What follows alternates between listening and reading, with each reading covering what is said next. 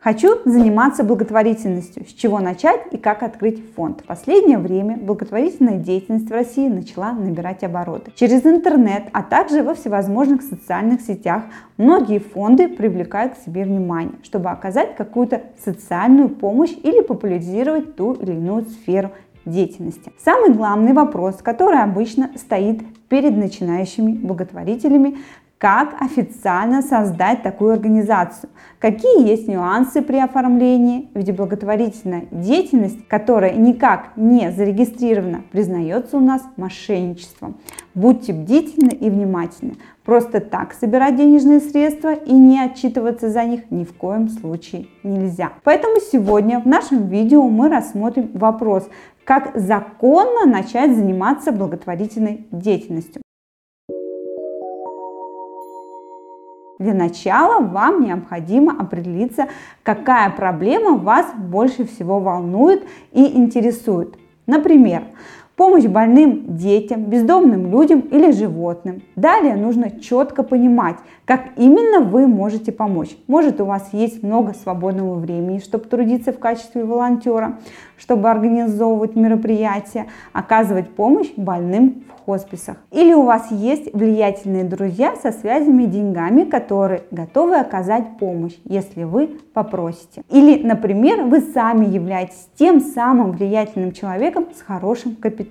Итак, если вы четко понимаете, какой благотворительной деятельностью хотите заниматься, откуда вы будете получать пожертвования, кто будет оказывать консультационную, юридическую помощь, то можно приступить к регистрации фонда. Фонд является унитарной некоммерческой организацией, и его члены не могут получать прибыль и дивиденды, как это происходит коммерческих организациях. Создать его может как один учредитель, так и несколько. Управлять им должен руководитель. Учредители при регистрации назначают высший орган управления, который должен быть в обязательном порядке коллегиальным, то есть состоять как минимум из двух членов, которые будут выполнять свои обязанности в этом органе в качестве добровольцев. Фонд вправе заниматься предпринимательской деятельностью, но только для достижения общественно полезных целей, предусмотренных уставом. То есть он вправе проводить мероприятия, организовывать встречи,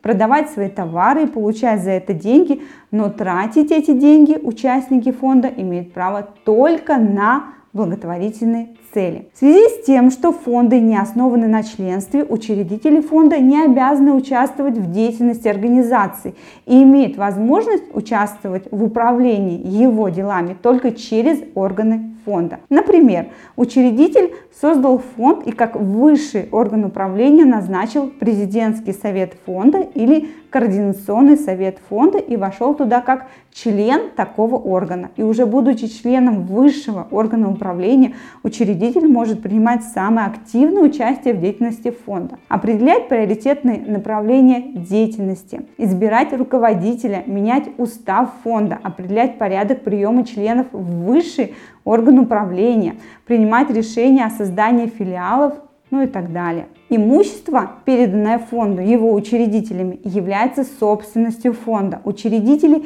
не отвечают по обязательствам фонда, а фонд не отвечает по обязательствам учредителя. Учредители не могут использовать имущество фонда в собственных интересах. В фонде обязательно должен быть создан попечительский совет как надзорный орган, который контролирует органы фонда. Перед началом регистрации фонда необходимо придумать наименование фонда. Наименование должно быть уникальным и указывать на характер деятельности фонда. Например, благотворительный фонд помощи бездомным животным «Феликс». Сокращенное наименование может быть как БФ Феликс. Сформировать состав высшего коллегиального органа фонда. Сформировать состав попечительского совета фонда избрать единоличный исполнительный орган фонда, определиться с адресом местонахождения единоличного исполнительного органа фонда.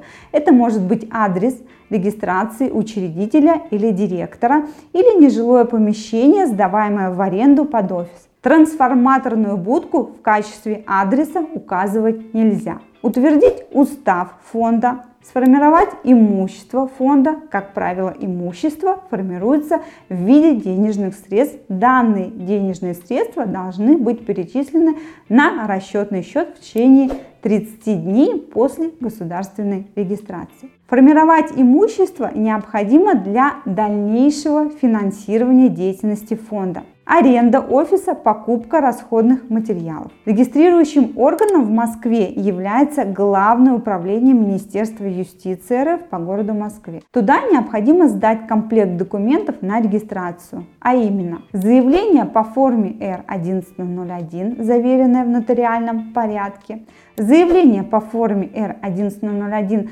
подписанное учредителем, оплаченную госпошлину в размере 4000 рублей, устав фонда в трех экземплярах, заявление о переходе на ОСН, если ОСН будет применяться. Документы на юридический адрес, гарантийное письмо, копия свидетельства о праве собственности или выписка из ЕГРН. На жилое помещение нужно согласие собственника или копию свидетельства о праве собственности или выписку из ЕГРН, протокол либо решение о создании фонда в двух экземплярах.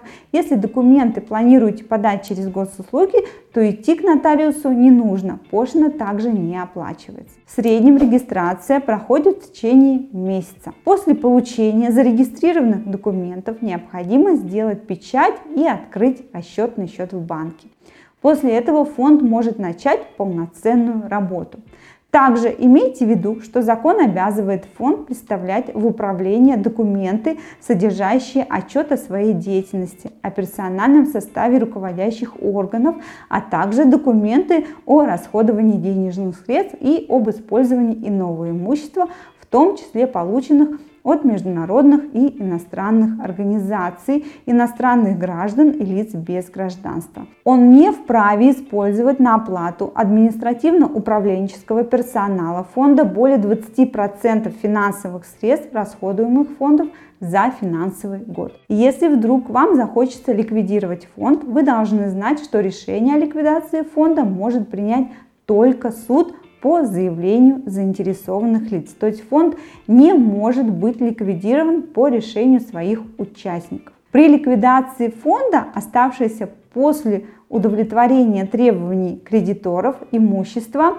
направляется в соответствии с учредительными документами фонда на цели, определенные у нас уставом. После регистрации фонда необходимо вести бухгалтерию, сдавать отчеты и оформить разрешительную документацию в зависимости от сферы деятельности, учредительные кадровые документы и пожертвования, официально отчитываться перед своими филантропами. Поэтому очень важно на этапе создания проконсультироваться с грамотными специалистами, которые дадут четкий план действий для работы и ведения деятельности.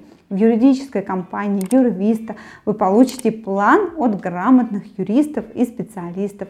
Обращайтесь к нам, и мы проясним все ваши вопросы и сомнения. У меня на этом все. До новых встреч!